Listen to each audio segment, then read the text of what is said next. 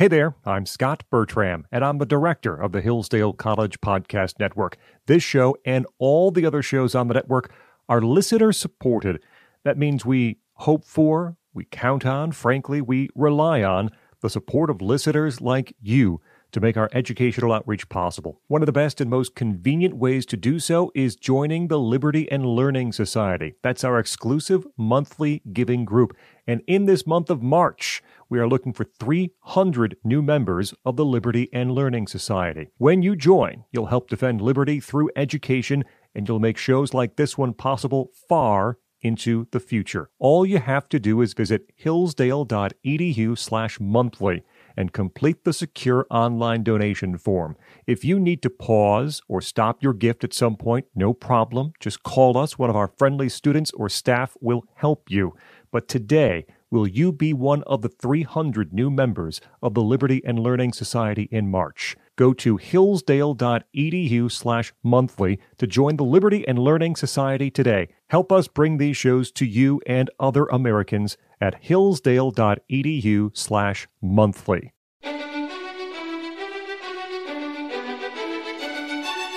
Welcome to Hillsdale College's Classical Education Podcast, bringing you insight into classical education and its unique emphasis on human virtue and moral character, responsible citizenship, content rich curricula, and teacher led classrooms.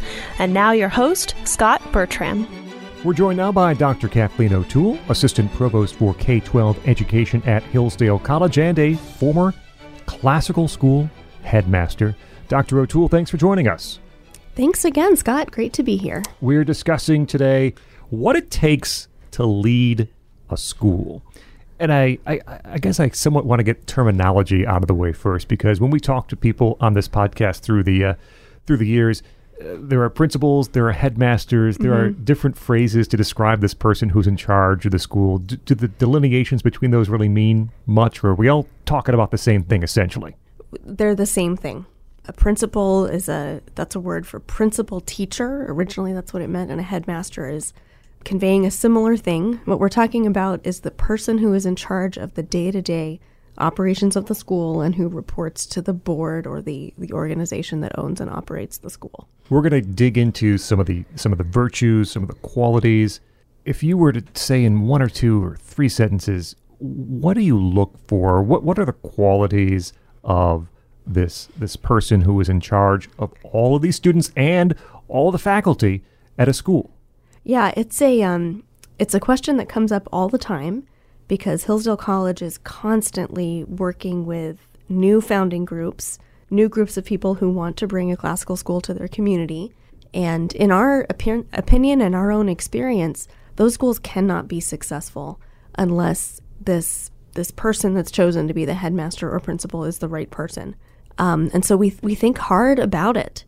And it's a really interesting question to me, too, because if you look at the leaders of our schools across the country now, they're all quite different from each other uh, in their education. Um, some of them are young, and this is sort of, you know, early on in their career that they're doing this big job. Some of them have already had a career in the military or in business of some sort, um, and now they're doing this. So there's there's not one path, either education or a career path that leads you to this, there are some things that all of these successful leaders have in common. And I think the first is they are willing and ready to take total responsibility for everything that happens within the walls of the school. Um, that's not to say that they're doing everything themselves, that's impossible. Hmm. but they they feel responsibility for everything that goes on and they're not afraid um, of that level of ownership over it, and they are um, they're master delegators. You know, they're they're able to oversee effectively a quite complex operation. I mean, if you think if you think about a K through 12 school, you know, there, there are varying sizes, but it can be up to 1,000, 1,200 students in some cases, 60, 70, 80, maybe even over 100 teachers. Mm-hmm. And then sometimes most most challenging are the parents, you know, who are responsible ultimately for the students and who need to trust the school.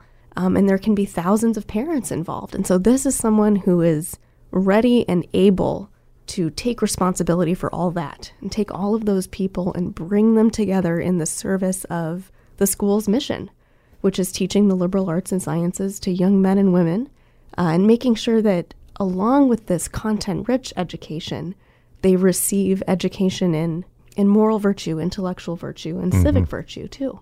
So you mentioned those virtues that you want to see present eventually in the school children at these classical schools, and that likely means they have to be present also in these leaders. What are those virtues that you want to see present in successful leaders of schools? Well, there's no doubt that you've got to be a person of um, incredible moral virtue to run a school, and uh, I would say intellectual virtue too it's funny to kind of pick out particular virtues because the virtues are so intertwined mm-hmm. with each other. If you go back to Aristotle, he names a series of moral virtues, but the more you look into them, the more you see that they they kind of depend upon each other. If we're if we're doing it, I guess I would say leaders have to be courageous. That's really important. Not overly bold, not overly confrontational or overly confident, but nevertheless willing to take, as I said, responsibility for a massive organization. Unafraid when they face criticism, as they surely will, strong enough to weather even quite harsh criticism, which sometimes comes their way, and steadfast enough to see a complicated organization through a series of ups and downs that are just going to be inevitable mm-hmm. when it's getting started. So, courage, steadfastness, I think, are really important. Even more important than that, probably, is prudence. Aristotle says prudence is knowledge about the things that change. Wisdom is knowledgeable knowledge about the th- things that don't change. Prudence is knowledge of the things that do. And so what it means is taking your understanding of in this case the mission of the school, your vision of where the school needs to be, and applying that understanding to the particular circumstances you're dealing with in that moment, which is you know, unforeseeable in advance. Mm-hmm. Every school is its own group of people. It's going to face its own ups and downs. It's going to have its own challenges. And a prudent leader is able to see those specific circumstances and see through them the path toward the the end that all of these schools have in common. And that is a um, prudence is an interesting virtue because it's a it's the link between the moral and the intellectual virtues. It involves a sort of steadfastness, a sort of calmness in the face of complex and um, you know, varying information. But then it's an intellectual virtue too, because it's seeing a path. It's it's understanding what specific is requ- what specific thing is required in this circumstance. Mm-hmm. Those two virtues, I think, are hard to teach, particularly because they're so important in this case. I mean, a person has just got to be rock solid in order to be able to do this.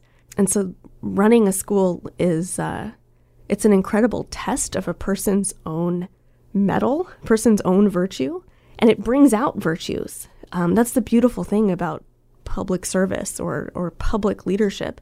It brings out virtues like prudence mm-hmm. um, and a kind of height of courage that you might not have an opportunity to display if you were doing a, a less demanding job or a smaller scale type of job.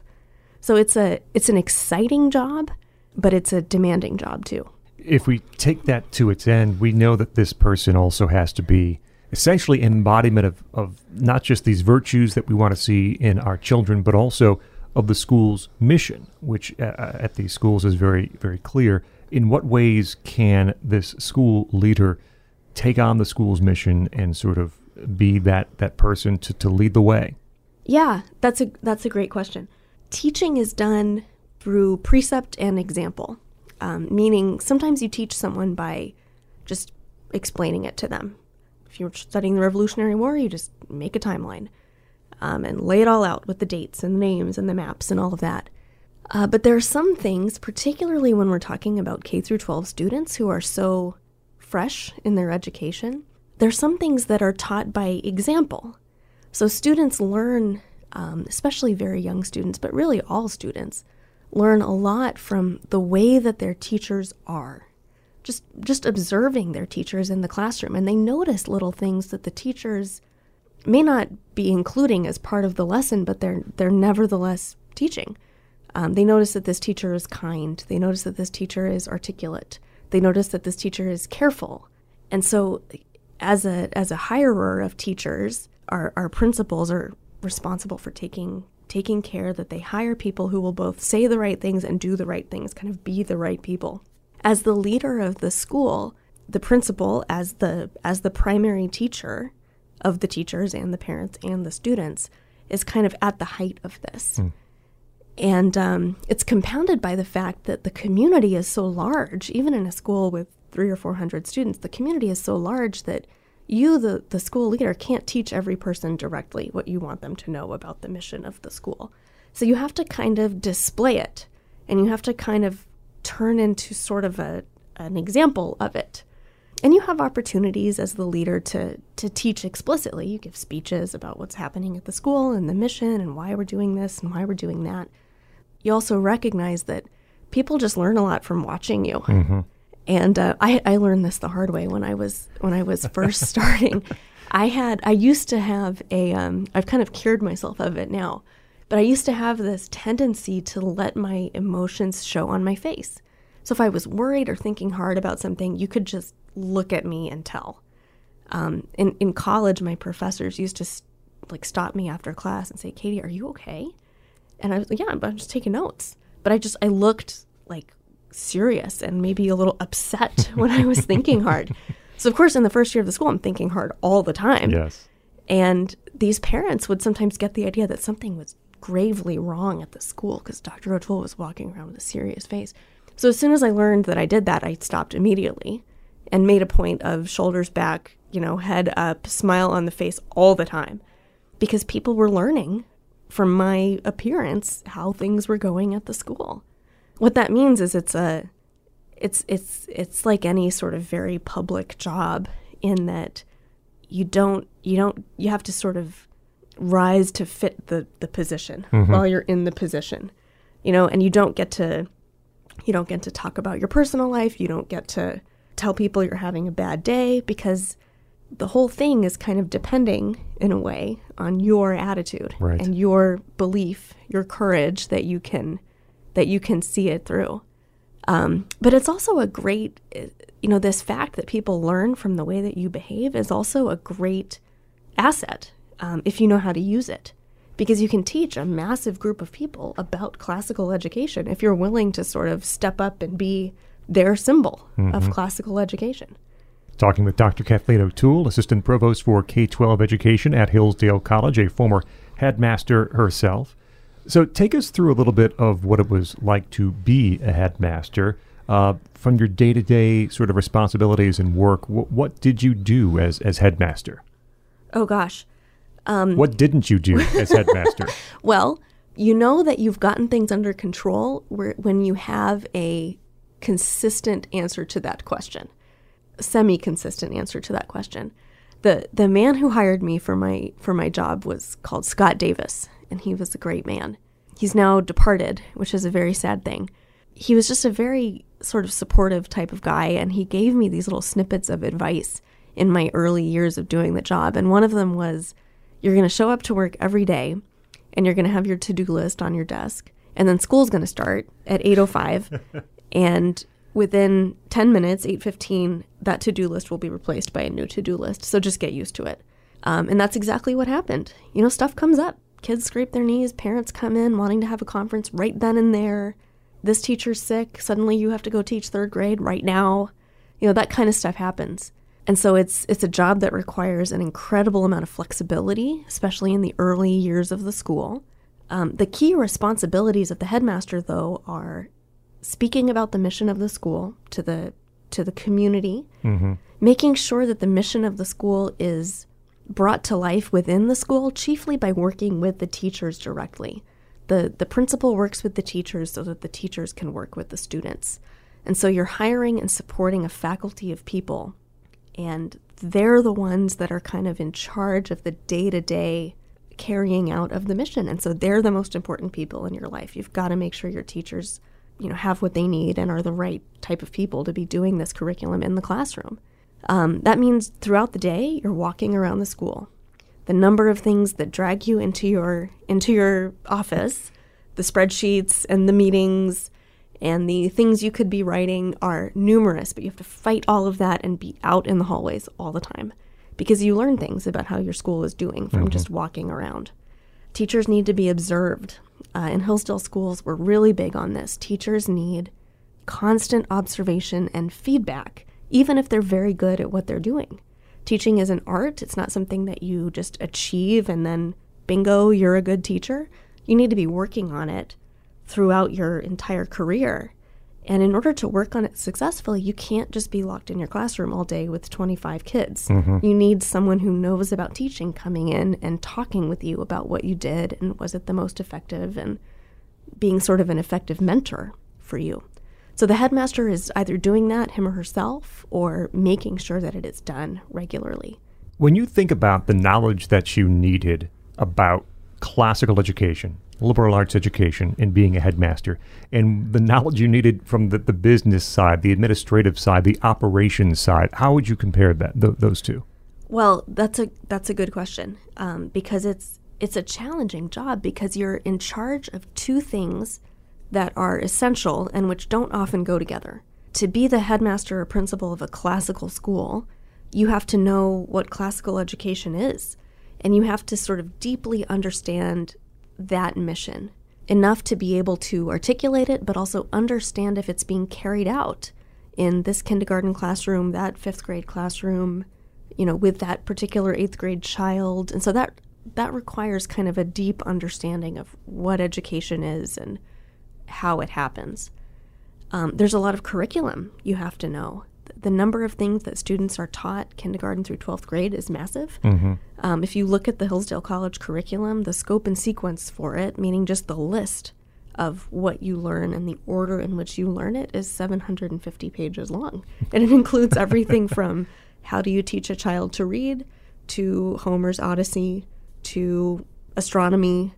So it's a it's a deep and broad curriculum and the headmaster doesn't need to be an expert in every aspect of it, but the headmaster should be someone with a broad enough range of academic interests that he or she can walk into a science class or hire a science teacher and you know do that well. At the same time, it's an organization. Uh, it has employees, it has income, it has expenditures, it has state compliance, it has legal needs, and uh, it has a facility, you know, that probably has payments due on it. and, um, you know, it's an organization and it needs to be run responsibly so that it can stay afloat because all of the brilliant teachers of Latin in the world aren't going to be enough if your bills aren't getting paid. And so you've you've got to be a person with enough dexterity, I think, to do well in all of that. That's not to say you need to be an expert in all of that. Headmasters that we work with or principals we work with typically uh, are strong in either the ap- uh, academic side or the operations side. And provided they have that bandwidth to feel responsibility and take responsibility for all of that, we tell them, great, you know, you come in, you use your deep knowledge of liberal education and your less deep knowledge of operations to hire someone to be your director of operations or your business manager. And then you just delegate to that person and give them, you know, authority and accountability. And that's how you make sure it's done. There are very few people in the world who are equally strong in both. They hmm. do exist, but they are few and far between. So you, you've mentioned a few times the importance of, of delegating responsibilities, delegating jobs that that perhaps need to be done. How important is it for a, a headmaster, a leader of a school, to understand those weaknesses, those areas that they don't know as much, perhaps as others around them, and and have that trust that someone else is going to do the job that needs to be done? I, it's really, really important. I think self knowledge is essential. Um, I have I have seen people take leadership roles in schools before and convince themselves that they can do both. They can do the academic side, they can do the operations side, they can be the one to coaching the teachers. And then they, um, you know, of course, it, it fails to happen well because no single person can do all of that well. So you've, you've got to be able to identify the things that you will be the best at doing and then have the humility but also the strength to hire people to do the things that that you know less about and you know learn from them but also still be able to hold them accountable um, and that can be a tricky balance but you know, sometimes people who are young hesitate about school leadership for that for that reason. You know, they know they're going to have to hire teachers who are older than they are, and they feel like they're going to have to you know, somehow be able to boss around those teachers or mm-hmm. something. And it's not like that at all. Um, when you hire someone who's more experienced than you in a particular area, it can work as long as that person doesn't want to do your job and you don't want to do their job, right? And you each need to know enough about the other person's job in order to, in order to judge, you know, whether they'll be good at it. Um, I hired when I was when I started. I hired this fifth grade teacher who was going into her 20th year of teaching. And she was awesome, and I knew it. And part of me was a little scared to hire her because I felt so young and so inexperienced. But I thought, man, she is going to be great. And so we just had the conversation. I said, you know, you've been teaching fifth grade for a long time. You're obviously very good at it. Are you open to doing it this way? And are you open to me being the principal of the school? And she said, Yeah, I don't want to be the principal of the school. I want to teach fifth grade. And, um, and she could tell that, you know, I would defer to her on the things that she knew about without, without relegating my responsibility over that fifth grade classroom. So it's a tricky balance, but if you hire people that you trust, you can make it work. Talking with Dr. Kathleen O'Toole about what it takes to lead a school when you consider the motivation of a, a school leader uh, there's a lot. You know, you have to keep the school open, as you mentioned. There's bills to pay. You have to attract new students. You have to hire the best teachers. You have to make sure students who are graduating are living up to standards. What's the core motivation of someone who wants to take on all of those responsibilities and have that, as you mentioned earlier, that total responsibility, that ownership over all of it? Well, I think it can't work. It's it's not a job that will be worth having or enjoyable to have unless you really, really like children hmm. and really, really care that they get the right type of education. Running a school is a beautiful thing every day. It's you know, it's the it's the most rewarding thing I've ever done. And sometimes I would go go home and say, "Man, it's just a little too rewarding, frankly, because everything is so important. You know, this this child, this particular child's education is so important, and there are 400 of them in the first year. But you know, you have to feel that weight, and you have to understand the responsibility of that, and really want to make the most of that. I think today also school leaders need to understand the place of classical education in the broader K 12 education landscape in America. Um, we have, for too many years in this country, compromised on curriculum and teaching in our public schools. And if you go to an average American public school today, there's um, there's just a lot to be disappointed in. I think. I mean, there there are bright spots, but generally speaking, the best people are not becoming teachers and the best curriculum is not making its way into our schools. Um, take something simple, right? It's essential that you learn how to read when you're little. Everyone agrees on this, right? And yet, in this country, we have forgotten to teach children how to read. Hmm. and there are many places where kids get into high school without being well versed in the English language. How is that acceptable? Um, to me, it's extremely frustrating because we know we used to know in this country, and we know in the classical education world, how to teach kids to read. Why aren't we doing this across the entire country? Um, and it's because of centralization and a whole bunch of other things. But w- what classical schools are doing is bringing back this knowledge of how to teach, what you should be reading, what you should be learning, and what it means to be an educated person. And in the charter world, they're bringing it to every American kid mm-hmm. free of cost. Um, and that is really, really exciting. And I think if if education in this country is going to turn a corner, it's going to be because what we do in the classical world gets noticed. And so I want the very best people to become teachers and to become leaders of these schools because A, it's a really fun and exciting job. Um, and B, it really, really matters kind of fundamentally, kind of more than anything right now. Dr. Kathleen O'Toole, Assistant Provost for K 12 Education at Hillsdale College and a former classical school headmaster as well. Dr. O'Toole, thanks for joining us on the Hillsdale College Classical Education Podcast. Always a pleasure. Thank you so much. I'm Scot Bertram. We invite you to like us on Facebook. Search for Hillsdale College K 12 Classical Education. You also can follow us on Instagram at Hillsdale underscore K 12, Hillsdale underscore K 12 on Instagram. And check out our website k12.hillsdale.edu.